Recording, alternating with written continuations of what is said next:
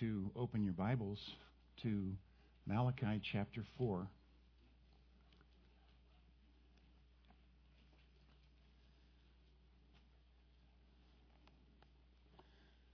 Kevin asked me to speak for him this Sunday. He's away with his family, with uh, taking a well-deserved break, and he asked if I would speak on the family which has uh, been something that God has put on our heart uh, over this past year. And he wanted me to include uh, an insert in the bulletin, which is an excerpt from a little book called Eagleless Elders. And it's the last chapter on the family. And he wanted me to um, share those thoughts with you, and that's why there's a bulletin insert uh, called Fathoming the Family. And you can take a look at that in your own time. But I wanted to spend uh, these few moments with you this morning talking about the family and features of the family that we so much take for granted. We know about all these things, but we take them for granted. And so as we consider uh, the book of Malachi, and I'm going to jump in there in just a moment, I want to point out some concepts about the family in the book. Because when you read the book, you sit down and read the book, and it's a very short book, but it's one of the minor prophets. And the prophets are all about judgment. And so you anytime you talk about judgment, everybody gets real serious and they take a look and they get the point of judgment, but they miss a lot of the stuff around it. All of the uh, illustrations that Malachi uses at the prompting of the Spirit of God uh, have to do with the family. The issues concern the family. And the verses that we're going to look at this morning uh, have to do with the family.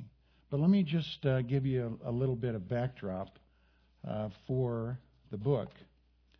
Uh, when you look at the first opening paragraph, uh, you see that God is the loving Father of His people. And He uses family terminology. And then he goes into talking about the issue of children respecting their parents, and honoring the family name. And so as you read the book, you see family issues coming out. Um, I don't know uh, what you think about as you raise your children, but one of the things that I thought about in raising my children was whether they're going to honor the family name and whether they're going to honor the name of God as they grow up. These kinds of things are important. And so, respecting parents, honoring the family name through obedience is a huge family issue. And so you can see it in the unfolding of this book. And you see relationships mentioned in the book throughout. Uh, forefathers are mentioned, descendants are mentioned, husbands and wives are mentioned, parents and children are mentioned, children and their relationships with one another as siblings is mentioned. There are a lot of things related to the family mentioned in this book. The institution of marriage is mentioned, which, by the way, God calls His invention, and He says it's holy to Him and it's beloved to Him. And even when the family breaks down, God takes pity on the family. And so it talks about widows and orphans, uh, a result of a broken family. And if a father is taken out and the widow is left on her own and the children have no one to provide and to protect, that's a family issue. And God takes that very personally. And so he pities those who are deprived of this fam- the benefits of the family structure. And also, when there's a breakdown in relationships between husbands and wives, uh, he takes issue with that and he encourages families to stay together. And he talks about the tragic consequences of broken families. And he says, uh, very interestingly, that when families fall apart, it leads to treachery and violence. Um, treachery is like when you go back on your word, you have a commitment, and you violate it, um, and you play a relationship to your advantage. That's treacherous.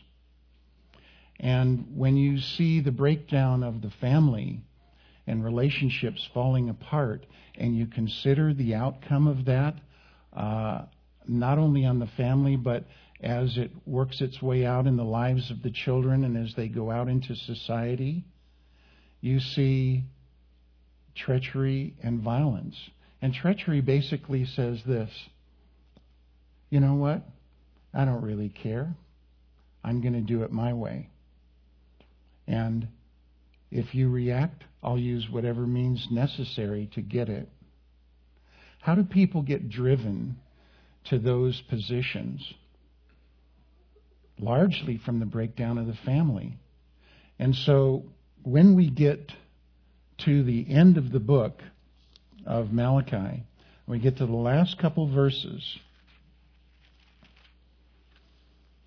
we see that ultimately the family is what God is concerned about, and He calls attention in the very last verse of the book to fathers and children. And even though all the different uh, dimensions of the family are mentioned, there's one word that is not mentioned regarding the family, and it's mothers. But notice what he says in verse 6 And he will turn the hearts of the fathers to the children, and the hearts of the children to their fathers The reason mothers aren't mentioned is because for mothers, that's what it's all about. It's all about relationships. Mothers nurture, they give birth, they cultivate relationships. And so when we talk about the family, what are we really talking about? We're talking about relationships. Why did God design the family the way that He did? It's all about relationships. And it's all about others. And if you didn't have the family, this whole family dynamic, then the selfish preoccupation that we have naturally would never get checked. But because you are brought into a family, you learn it's all about others. And you learn to live with relationships. And that's the point. And so God doesn't mention mothers because they nurture. What he does mention is fathers and children. And so we want to focus on this. And he says, when Elijah the prophet comes before the great and dreadful day of the Lord when there's going to be judgment over all the earth. There's going to be this turning of the fathers' hearts to the children and the hearts of the children to the fathers. Well, how does that happen? Through the prophetic preaching of the word. Here's the prophet Elijah. And so there's a task to be done. Nobody likes to be preached at, and nobody likes the prophet because they know that he's going to talk about judgment. But it's important. Otherwise, fathers' hearts are not going to turn back to God, not going to turn toward their children. The hearts of the children, if the children see their father doing whatever they want, guess what? They're going to want to do whatever they want. And so there is this real problem at the heart of the family, not with the mothers, but with the fathers and the children. And then there's a very interesting conclusion. If this doesn't happen, I will come and strike the earth with a curse. So I want to begin this morning by asking this question What is it that brings judgment on the earth, and why? The thing that brings judgment on the earth is the dissolution of the family. And when you stop and think about the family and God's design of it, there's some real interesting things to consider. And so I want to point them out to you. There's three of them that I want to give you first off. The, the features of the family that I think are most significant is design. That's number one.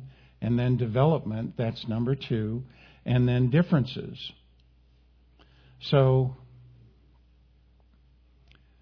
when God designs people, He does it within the framework of the family. Have you ever thought about that? So you are born into a family, and you have certain physical features uh, just like your family members. And you have uh, a temperament that you're born with that um, shapes your identity people recognize you for who you are. And this is part of God's design for you. And then there are personality traits that come about as a result of the setting that you're placed in. And this becomes, uh, by design, who you are. And it's God's doing. And there are also later, as you come to Christ, there are spiritual gifts that you get that are related to all of this. And you take on a peculiar identity. Look around the room. There, there's every imaginable kind of person. But when you start spotting families, you can see resemblances, but yet you're peculiar. And so God has a purpose uh, in this feature of the family, and it relates to design. Now, if God's purpose is going to be affected in the family, then you need to accept how He has designed you. So imagine, uh, God's designed you a certain way, including all of these features. and by the way, lest you doubt that, uh, think of uh, Psalm 33, verse 15, that says, He fashions their hearts individually. God looks down on all the children of men and He fashions their hearts individually. Your heart has been fashioned by God individually. And then Psalm 139 says that when you were still in your mother's womb, he knit you together.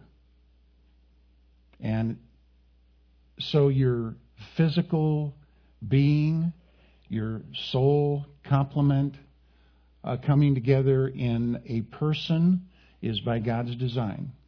If you don't like God's design, if you do not accept God's design for your life, how is that going to leave you feeling? How is that going to leave you acting?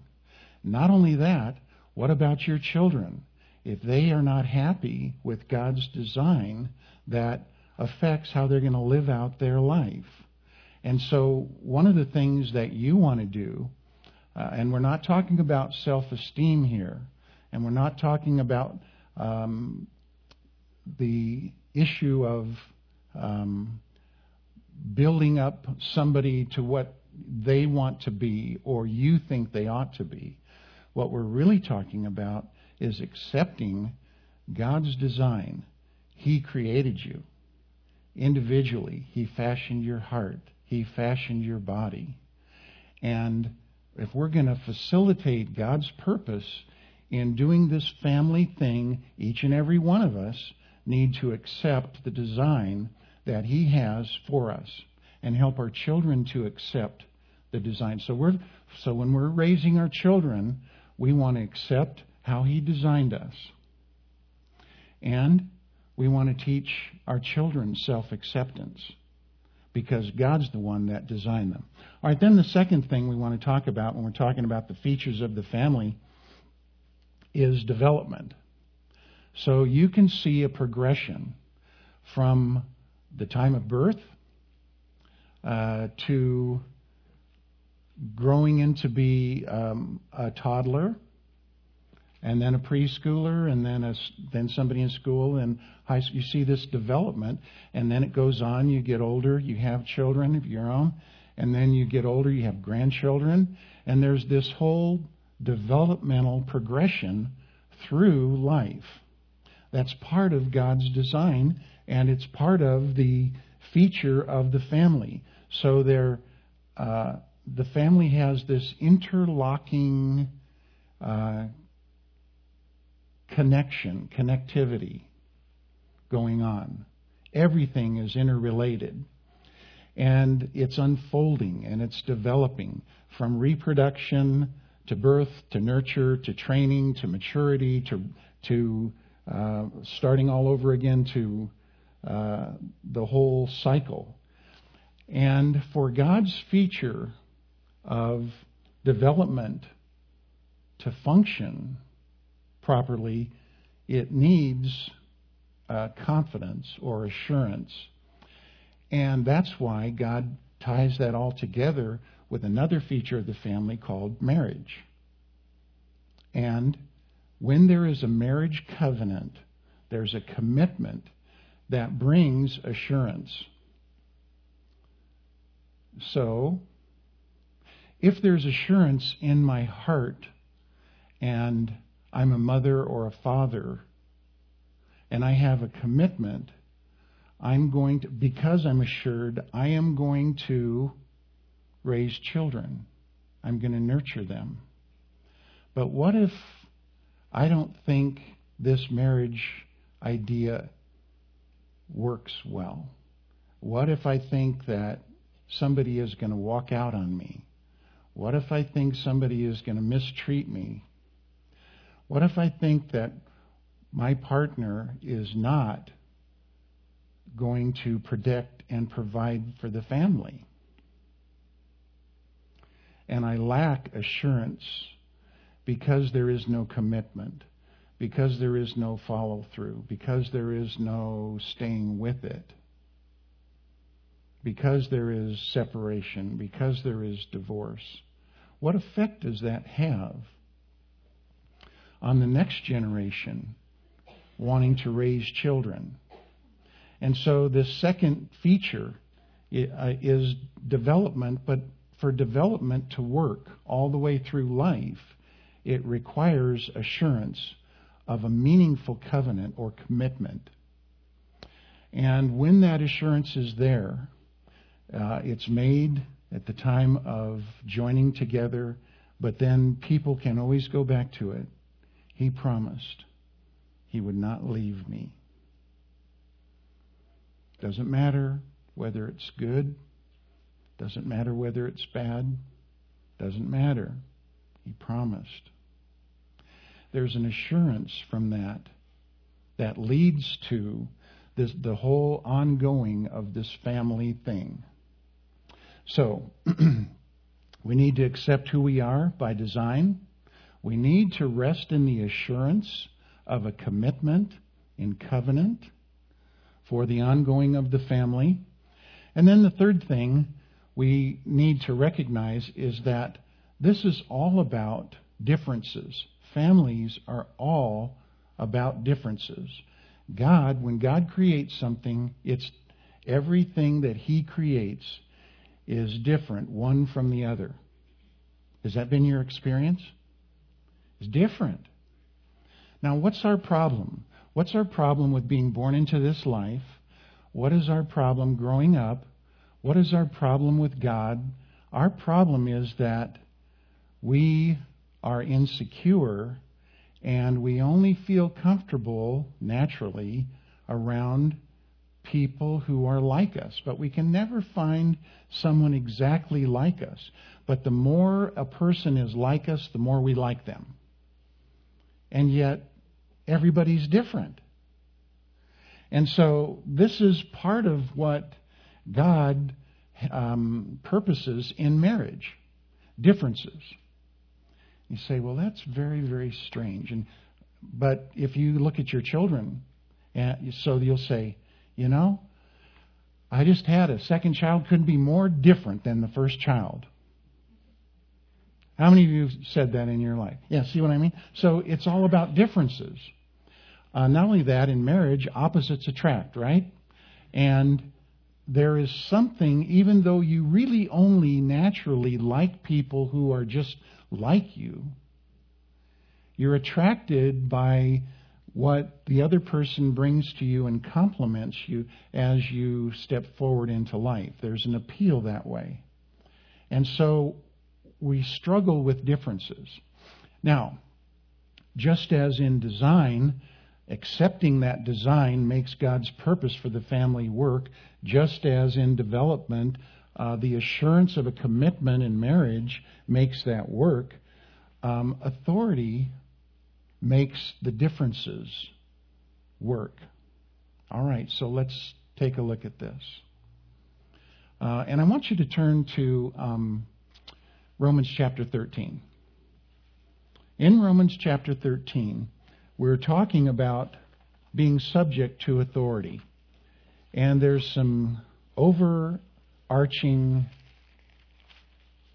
um, categorical statements that are made regarding authority. And I want you to notice how the word every and all is used. Let every soul, this is Romans 13, verse 1, let every soul be subject to the governing authorities. For there is no authority except from God. It's God's idea. And the authorities that exist are appointed by God. Therefore, whoever resists the authority resists the ordinance of God, and those who resist will bring judgment on themselves. For authorities are not a terror to good works, but to evil. Do you want to be unafraid of the authority? Do what is good, and you'll have praise from the same. All right, so what's the idea? The idea is that some people are placed in positions of responsibility over other people. God's idea. There is not a time or a place or a person that that does not involve, one way or another. And if you happen to be an authority in one place, you'll be under authority in another place. And as things develop through life, there is this uh, thing that God has related to the family uh, that has to do with authority. And acceptance of authority is what facilitates the differences that you find in life. I want you to think about that for a minute. When people get upset with one another and somebody says, You cannot treat me that way. Oh, yes, I can. There is an authority in place to prevent somebody from taking advantage of somebody else because of the differences. So, how are you going to deal with, differ- with differences in life? By surrendering to the authorities. Authority is a wonderful thing, and it's all part of God's design for this life. It's all part of what it means to be a family. And the family structures extend throughout all of society. So in Ephesians chapter 5, for instance, it says, um, Husbands, you're in authority, be loving when you're in authority. Wives, be submissive to your own husbands. And then at the conclusion of that authority relationship, it says, I want to tell you that this design of husbands and, and wives in relationship doesn't really have to do with husbands and wives. It has to do with God and His people. And the purpose of this is to show how things work when you accept authority and you live under it. And so this happens at the core of all of society the family, and specifically husbands and wives. And the reason we have problems with this is because of rebellion in our hearts. It's an authority issue. The reason that the devil has a problem with God is because he doesn't want him to have authority over him. The way that he deceived human beings was to get them to rebel against authority. The nature of sin is rebellion against authority. It's not accepting the authority structure, and yet you see it everywhere. And we know that we need it. We not only need it among husbands and wives, parents and children, employers and employees, uh, government officials, and so on. It's everywhere. Where does it come from? It comes from God. And so the thing that facilitates the differences that we encounter in everyday life is authority. And God builds it into the family. And it's a wonderful thing. It's not a thing to be despised and rejected. And so when we look at the features of the family, and we see that the family, the reason judgment is coming on the earth is because of the dissolution of families, then we have to see in our culture what the problems are. What are the problems? Fathers don't want to take responsibility. That's an authority issue. They go passive. They do whatever they want. They don't commit to the family. And the solution then is turning the hearts of the fathers to the children. Why? Because that's their responsibility. They are in authority over them to protect them. And so what do kids do? One kid is as different from the next as night and day, and they fight.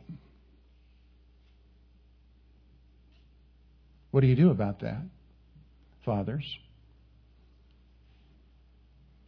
The issue of being in authority is to help people deal with the differences. When God designed the family, He designed it so that we had a structure uh, for dealing with the differences. And that means teaching each to accept the design from God, the developmental schedule of things from God, and the differences. And so here's a father, and if he's going to promote health and vitality in the family, he's going to accept his role of authority over the family and protect and provide them. And what is he, in essence, going to be doing along the way? Dealing with the differences, cultivating relationships. And so then it doesn't get to be about the Father, it's about everybody else. That's the whole idea of the family. It's all about others. And so, fathers need to discipline the childishness out of their children. Proverbs 22, verse 15 says, Foolishness is bound up in the heart of a child, but the rod of correction will drive it far from him. So, fathers don't want to discipline. It's a lot of bother, it's a lot of grief, but it needs to happen. And if it doesn't happen, then what? But there's another very interesting thing when it says that children need to turn the hearts of the, uh, to the fathers. What's that all about? And so you see this thing in uh, the Gospel of Matthew, for instance. In Matthew 18, it says, Unless you become converted and become like a little child, you shall by no means enter the kingdom of heaven. What is that talking about? That's talking about big people becoming childlike. Not childish, but childlike. Well, this is an odd contrast. So you got the hearts of the fathers need to turn the hearts of the children, the hearts of the children, the hearts of the fathers. You've got a thing going on there that is basically this. Fathers grow up and they want to continue behaving in a childish manner.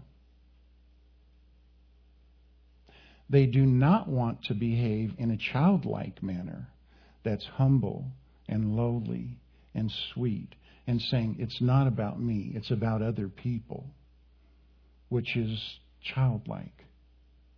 They want to be childish. And so there's this curious thing that happens. If I, as a father, do not look at my children and say, Isn't that childlikeness so sweet? That's what I, I do not want to lose that in life. I don't want to become selfish, demanding, domineering. I don't want it. And that childlikeness impacts their heart, then they are going to be responsible and they are going to discipline the childishness out of their children. When they do that, the children grow up um, turning away from childishness, the foolishness of being a child. And the childlikeness continues. You see how that works? That's what Malachi chapter 4, verse 6 is talking about when the when the prophet Elijah comes, he's going to turn the hearts of the fathers to the children, the hearts of the children to the fathers, so that they turn away from childishness, but they retain childlikeness. And the only way that happens is through the prophetic preaching of the word. And so you see in verse 5 of Malachi chapter 4 that Elijah comes, and what does he do? He does this turning. How does a prophet turn people away from their sin? He preaches the truth about the Word of God. God is righteous. I'm a sinner. I need a Savior. That Savior is Jesus Christ. He came into the world to die for my sins.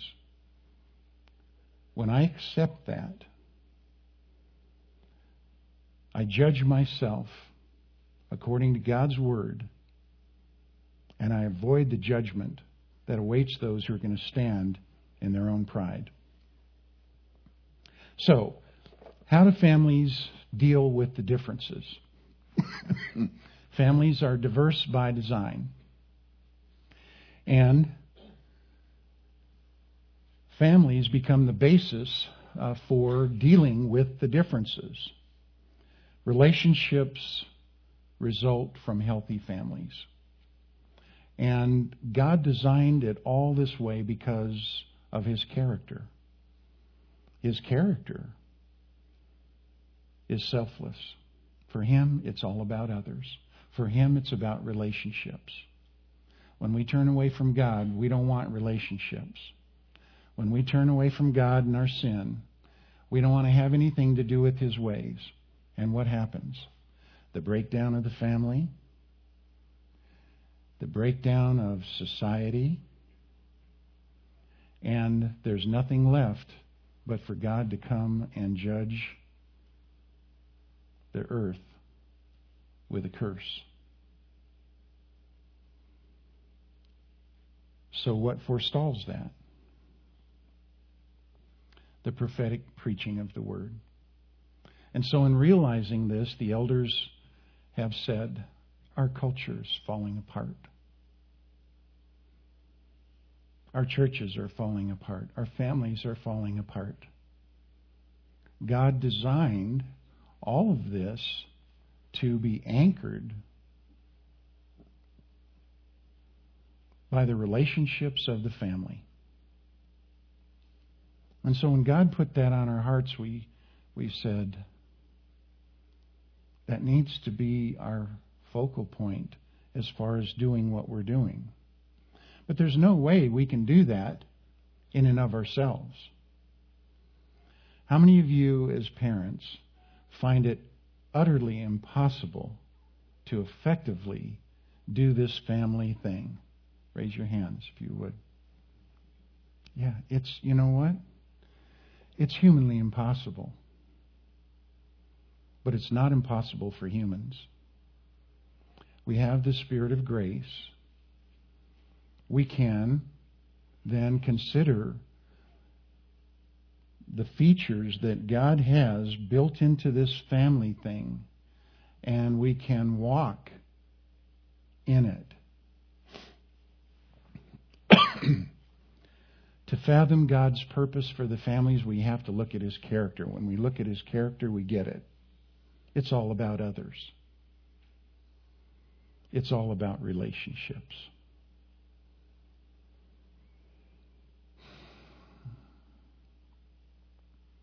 When we walk with God, it's a relationship. When we love our wives, it's a relationship. When women love their husbands, it's a relationship. When parents give themselves over to their children, it's relationships. When there's respect and honor for the family name, it's about relationships. It's what God's all about. And that's why that's our focus. If you don't have a relationship with God through Jesus Christ, there's enmity between you and Him. There's no relationship. If you're caught up in your own selfish ways, there's enmity between you and your spouse, between you and everybody else, unless they're just like you and they want to do the selfish things you want to do.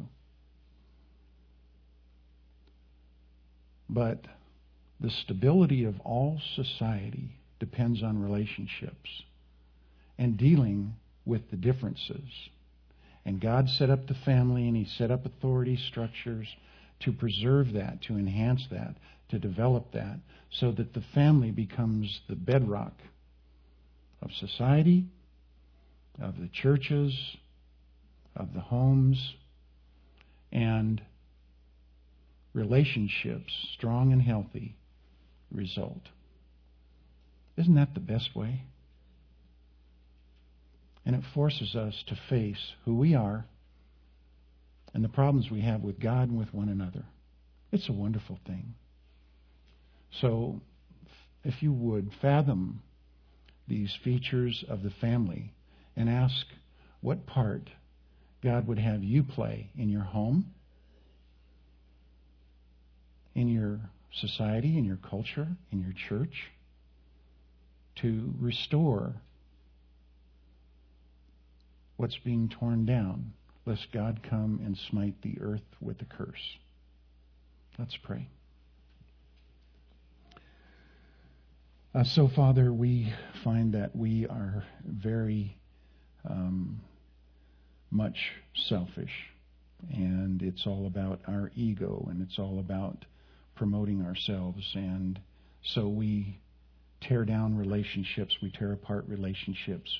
Our families disintegrate, our culture uh, dissolves, and it's all because we do not understand who you are and how you want to relate and how you want to shift the focus away from ourselves. Um, for those who are coming for the first time, would you speak to their hearts about having a relationship with you. Would you speak to their hearts about Jesus dying for their sins? Would you speak to their hearts about their responsibilities with regard to their relationships in the family and the importance of that to our culture and society?